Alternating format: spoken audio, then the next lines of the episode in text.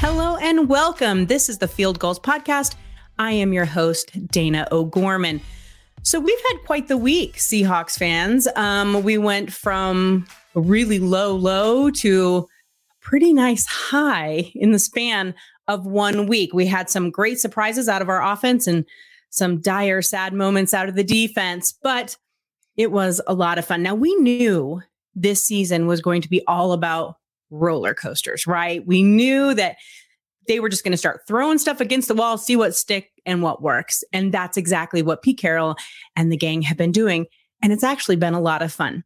But I think that mostly we all realize that this season is about next year. And that is why I wanted to bring on this guest this week. I am so excited. My friend Emory Hunt is joining us this week. He, um, you can find him on CBS Sports HQ. He is the owner of Football Game Plan, known as the czar of the playbook, better known, in my opinion, as my friend of. I'm going to date us, Emory. I think it's about 10 years now that we have known each other. I will say that is about right. Yeah, it's uh, probably a little bit longer than that. Oh my gosh, time flies. I'll tell you.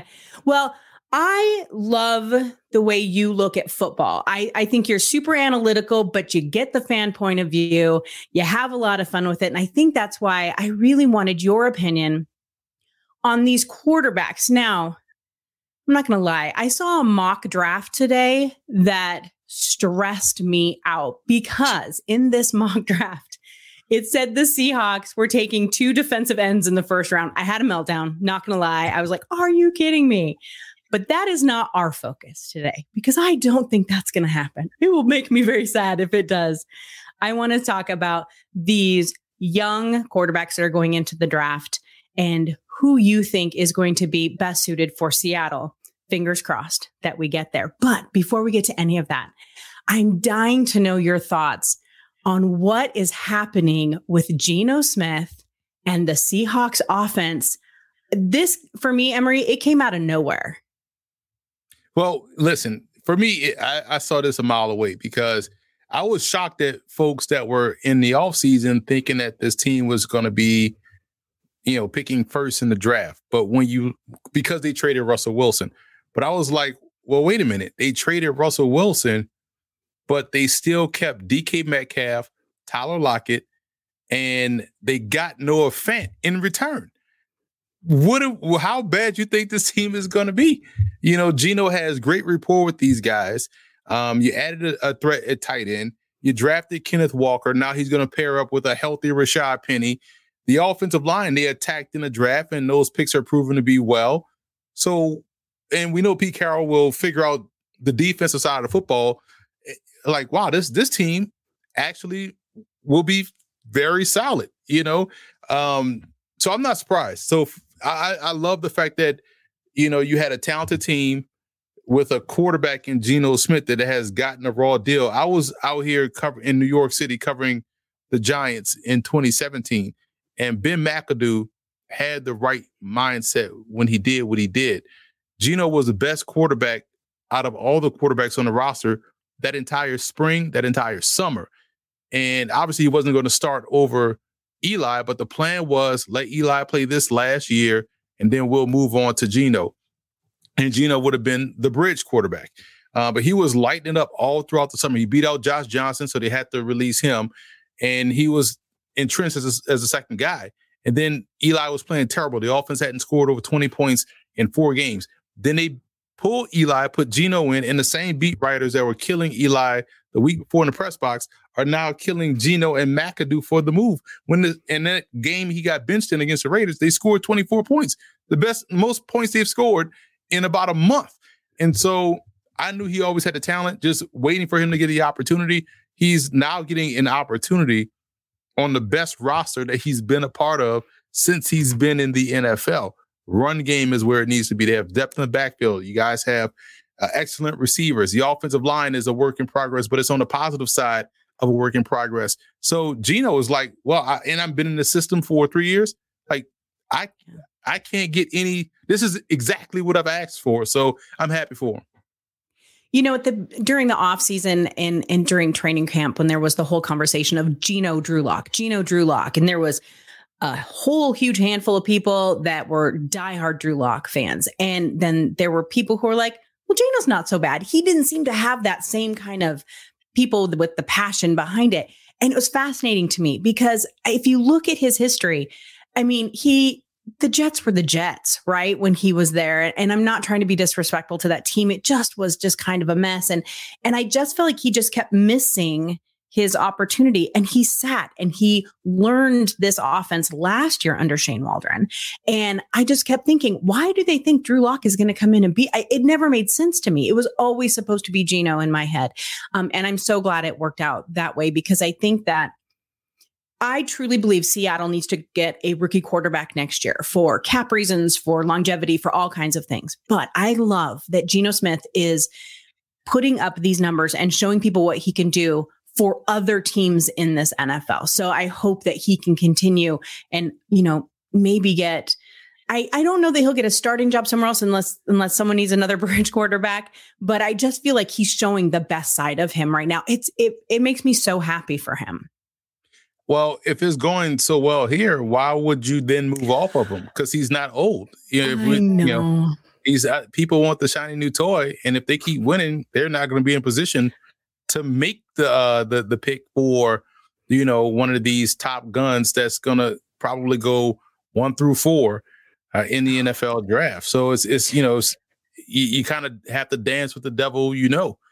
And if he's playing this well, and w- at his, you know, he's not even thirty, I don't believe. So you, you know, know yeah, that's my biggest fear. You, you're you're speaking my biggest fear is that he's going to play so well they're going to sit with him for another year. And and this is the only reason why it worries me. I, I, I'm going to be really honest, is that this particular crop of quarterbacks is supposed to be so good. Do we have that again for the next few years after maybe he doesn't work out so well the second year or whatever it may be? that that's my only thing that makes me nervous about it. But I will tell you that they I know a couple of people who are all about skipping the quarterback this year and going complete defense in this draft. And and that I don't know, makes me a little flustered to think was, about it. It's interesting. I saw a mock draft from um, uh, one of my colleagues at CBS Sports. Uh, Ryan Wilson does a great job with he covering the draft. He had a mock draft that had the Seahawks taking, I want to say Anthony Richardson out of Florida, or one of the quarterbacks, right? And then the next mm-hmm. pick was the Houston Texans. Oh, that's what it was.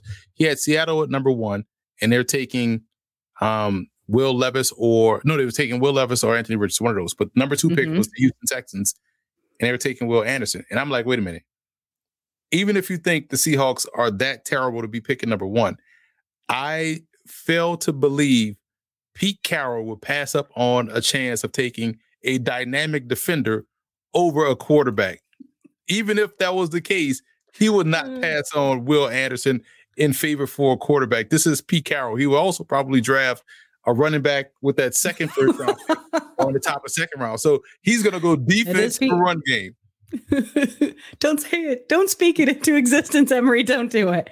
Uh, I was going to ask you too about Shane Waldron's offense. I, I we're really enjoying, you know, watching it kind of evolve, and and I mean this. I mean no shade to Russell Wilson in any way, shape, or form. I completely respect him as a person, as a player. I just feel like with the different skill set that Geno has, that I feel like we're seeing it open up so much more and, and just have, I mean, all these tight ends, every time you turn around, they're using a tight end. And that hadn't happened for so long. Um, do you think that we are finally seeing kind of the full breadth of what Shane Waldron can bring? Yeah, and I, I, feel like there's two separate ways of attacking what we are seeing with Geno versus what we saw versus Russ. Uh, skill sets are different.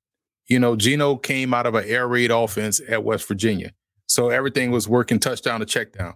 So if you notice, him operating well in the seams with the tight ends or with these seam routes, he's killing those, right? And when Russell first came in, he came from Wisconsin where, you know, it's like run game, play action, you know, take the deep shot, or you were in a the shotgun, a pro set out of a shotgun, you know, play fake, but also working deeper down the field, maybe on the outside or taking over that deep over route or whatnot. But and those are some of the plays he had tremendous success with, you know, in Seattle. But then when Bevell leaves, now the offense changes, and now it's kind of suited more for a guy like Geno's ability and what he does well. Um, and Gino, to his credit, is taking full advantage of this opportunity to, hey, I know this offense. This is my second year in it. I know where my strengths are. I'm going to attack it. Like you know, that's the difference. Is it, you know, it's, it's not necessarily, in my opinion, it's not necessarily a situation where Russ was isn't good.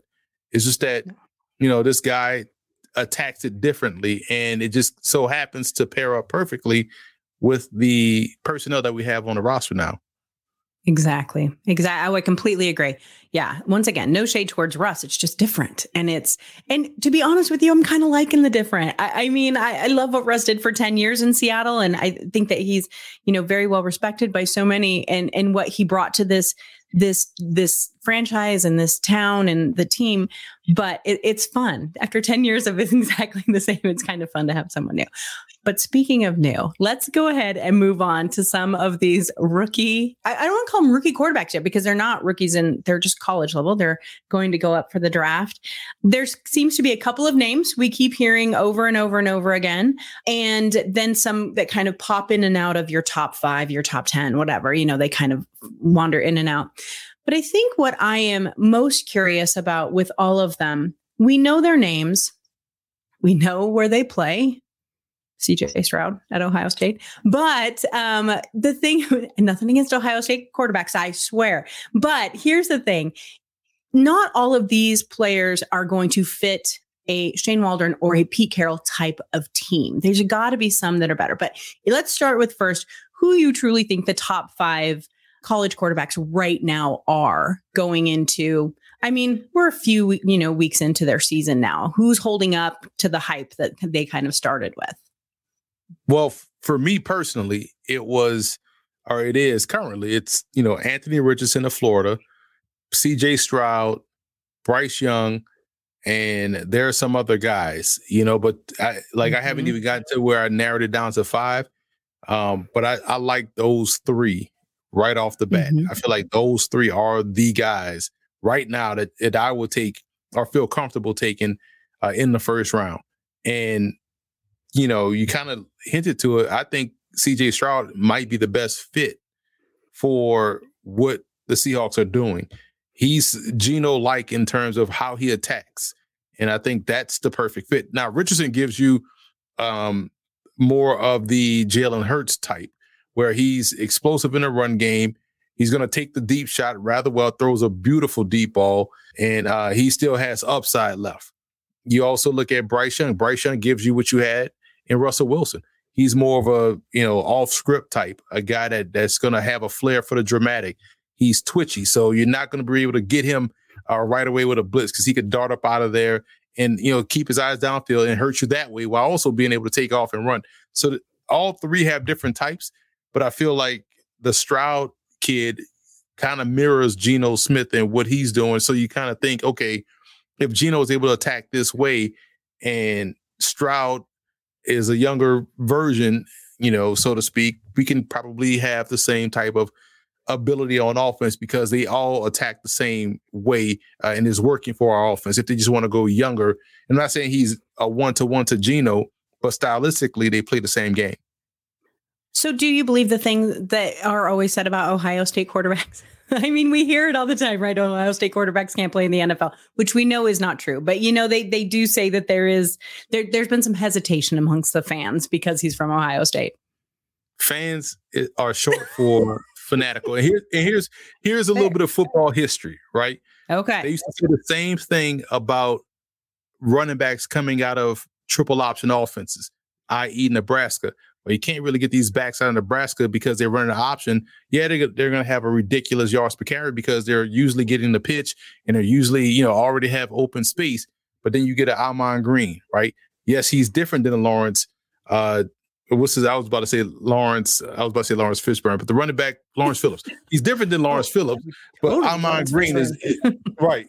And so now, and so when you think about, for the most part, uh LaDainian Thompson played in some sort of an option offense, like a, sure. a single you know, bone option offense. But the quarterback thing is unique for Ohio State because people just look at the lineage. Now there's some some history in that too. So let's go back to Troy Smith. Troy Smith, Terrell Pryor played in, in, Jim Tressel's offense, which was a pro style offense, but they still knocked Ohio State quarterbacks in. We know why certain quarterbacks are not getting the opportunity. Just now starting to let certain quarterbacks play the position. So that was a different offense. Then you look at the contemporary offense that we see uh, we saw under Urban Meyer and Ryan Day with J.T. Barrett, uh, Cardale Jones, Braxton Miller, uh, Dwayne Haskins, and uh, now C.J. Stroud, right? All mm-hmm. and Justin Fields thrown in there as mm-hmm. well. Here's a difference why, and again, we truly can't say Cord- Cardale Jones got an opportunity. We know JT Barrett is now coaching with the Lions, so he didn't get an opportunity. Um, and so Braxton Miller was forced to switch positions. So let's focus on Haskins, Fields, and now Stroud. The difference mm-hmm. to me with those with, with those guys, why people think that way, Ohio State is the best team in the Big Ten. It's not like in the SEC where you have multiple best teams. So in Ohio State's case, they got the best offensive line. They're going to always be well protected. You rarely see, you rarely saw Haskins or um, uh, Fields or even Stroud under duress. And uh, the only time you really see them That's under fair. duress is when you see them play in bowl games, big bowl games, because now they have to play teams from outside of the Big Ten. So think about how we saw uh, Justin Fields get beat up versus Clemson. Think about how we saw Haskins versus you know get under pressure versus I want to say it was Wisconsin they played in the in the bowl game and Stroud versus Wisconsin last year. So we don't see them get challenged from a pressure standpoint. And the one team that's capable of challenging them, they beat the brakes off until last year, and that was Michigan. So they don't really get tested. So it's yeah, they're gonna have all day to throw. And that's the yeah. that's the hard part. So how well can they deal with pressure? And and we don't you don't see enough of it on college film. And you only you only gonna get the answer when they get to the pros. That's why you kind of hear, well, Haskins holds the ball a little bit too long, even though it's a, a common trope for all quarterbacks like these guys. Right. You know, Haskins or Fields hold the ball too long. But there's some truth to that partly because they ha- they were able to do so in college, and in the pro game, you got to quicken that you know that timing up because of the hash marks. Number one, and number two, guys can get to you faster than they could at Ohio State, where you're the best team in the conference. Right. Yeah, they have to they have to unlearn those old habits. And and sometimes they're not always given the opportunity to have that time to do that. I think that they're judged very quickly. Um, so CJ Stroud, um, again, out of Ohio State, six foot three, 215 pounds. Um, although it seems to be, and especially with the way Seattle is playing right now, that many expect Stroud to go first. They think the Texans are actually probably going to take him. I've seen that in quite a few mocks. Um, and then they, there's a lot of conversation. I don't know that Seattle will be there. They have the draft capital to move up if they really wanted to go there. You know, they have two first round picks, they have two second round picks. I don't know that John Schneider is the type to spend that draft capital to move up just for a quarterback, especially as you mentioned before. Pete, Pete might do for a defensive player. I don't know if we do it for a quarterback, but um, and so I mean, but they do have the possibility of doing that even if they play somewhat well this year. Bryce Young is another one that we hear a lot about, quarterback out of Alabama, five foot eleven. 194 pounds. Okay, now here's my thing. Okay. I'm not being disrespectful that he's five foot 11 that means he's five foot 10 in real life, and that's fine. But I just, I think I'm ready for something different. Emory, is that terrible? I, I people have given me so much crap all season because I'm like, how tall is he? How tall is he? And it's again, no shade on Russell Wilson in any way, shape, or form. I just really want something a little different. But the talent behind Bryce Young really seems to be to be there. Well, that's the thing. Talent should trump everything. Um, I know. Yeah, and he just came off of, of, a Super Bowl champion and a Super Bowl appearance with a guy that was 5'10, 5'11. So it's the same thing. And and the thing is, Seattle broke the mold and opened the door for everybody to realize, wow, these guys that are not in these stereotypical and prototypical size and height, weight, and all that can actually play. So it wouldn't surprise me, especially with this GM, to go back to the well again um, and say, you know what, we had success with this. Let's have success with this again. Um, but you know, Bryce Young to me, there's a difference. Russell Wilson is 5'11, 215, 220 stick. Mm-hmm. You know, Bryce Young, I, I've seen him in person, and I feel like he's a. You said 194.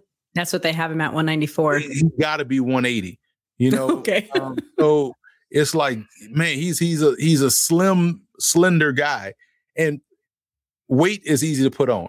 You know, they could bulk him up, and he, he'll be able to put weight on.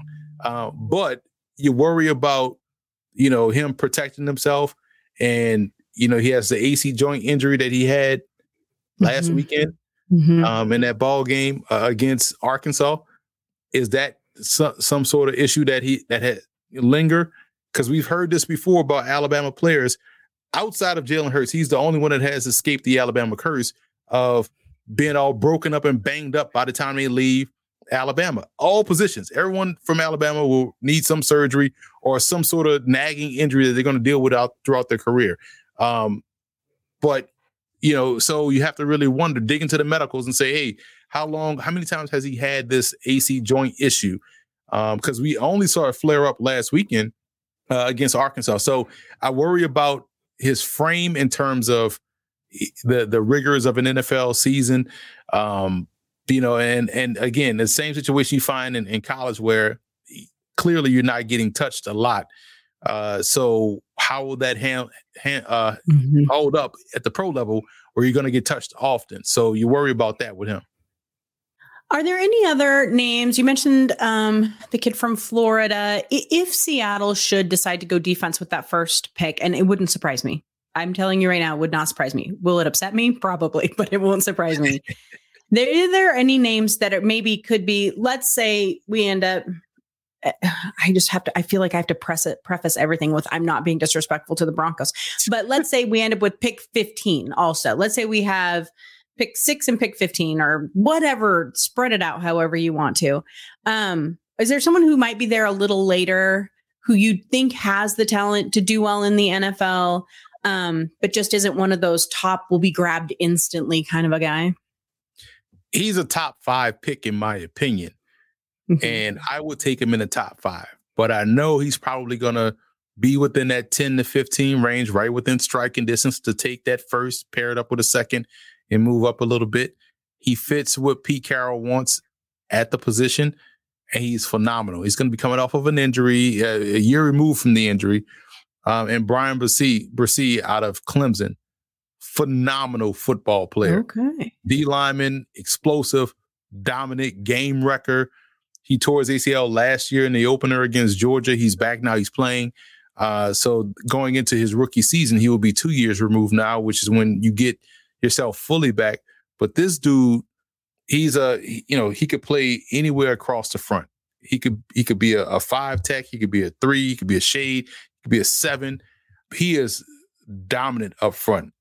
And we look at what you know probably on the horizon. You know how old is player X or whose contract is up. Now you get a young stud up front.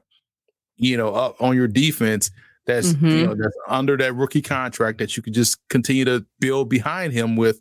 Um, if they can't get Will Anderson, they're going to probably char- uh, you know look at a, a Bryan Bresee out of Clemson. I think he is just that. It in a best case scenario, if they come up with both of them, that's even better. But oh my gosh. uh, don't oh. don't tempt Pete Carroll. You know, So, I right, think and that's just it. And we've looked at their their draft history. They they pull rabbits out of the hat all the time. I will tell you this year, and we talked a lot around the draft because your draft guide was fantastic, and I I loved it so much. Emory puts out a great draft guide every single year, and it was the most complete draft guide I'd ever seen. Like it was just fantastic. So I hugely appreciated that. I took that to the draft with me this year. It was wonderful, but we all know that he has a tendency to pull random things out of the hat, but this year they really kind of stuck to the script. I know people weren't thrilled about taking a running back that early, but I love Kenneth Walker, so I was fine with it. But they seem to really have nailed this draft, and I'm not sure. Not sure that if they don't get a quarterback in the first round next year, people will consider that um, nailing this next draft. But we'll have to see. I have one more question for you. There is this prevailing theory that, well, I'm just going to say it you know Lisa. It's Lisa's theory from our turf football. Lisa says if you take a quarterback, any player in the first round, they have to start immediately. But there is something to be said about quarterbacks who maybe are taken high in the draft, but then sit behind a veteran for a year. We've seen it with Patrick Mahomes. He sat behind Alex Smith. We've seen it with lots of other players. What is your thought on that? Do you think that is helpful or do you think it just depends on the player? It just depends on the player. You got to play the best guy. Um, and if the player proves to be better, then play him. Um, as, you know, only speaking to what I mean, we're talking on a Seahawks pod and mm-hmm. they signed Matt Flynn to a bunch of money and it was like, you know what? This third round pick is way better than him. We got to play him. And so if the guy, if Patrick Mahomes wasn't going to beat out Alex Smith because Alex was, you know, the veteran in offense, whatever, but he was better. Sometimes coaches bypass the obvious, um, and sometimes coaches don't even play. Like we we saw the Ravens almost miss out on the you know the playoffs by waiting until week eight or nine to put Russ, uh, Lamar Jackson in. Sometimes you just got to throw guys out there and let them sink or swim. This is where the scouting comes in to where you know who is capable of handling that type of downward pressure and they'll be better for it. If a guy is going to go into the tank, he was going to always go into the tank. You know, it, wasn't because they played him early. Like I love how people say, "Oh, they ruined Derek Carr, David Carr." Like, nah, he, you know, nah, he he was always going to be afraid of pressure. Um, so at the end of the day, you want to play the guy that you drafted. You drafted him first for a reason. Play him. Like Pittsburgh is going to find themselves in this funny situation because they bench bitch bench Mitch Trubisky. That's hard to say. You are correct. It, right? right. And only to start Mitch Trubisky, the younger version, like it's the right. same quarterback. But same. um, but if you're if you are like clearly, let's say you take if you're Seattle, you take Anthony Richardson, who I think is going to be phenomenal. But you also realize Anthony Richardson is 20 years old. So oh.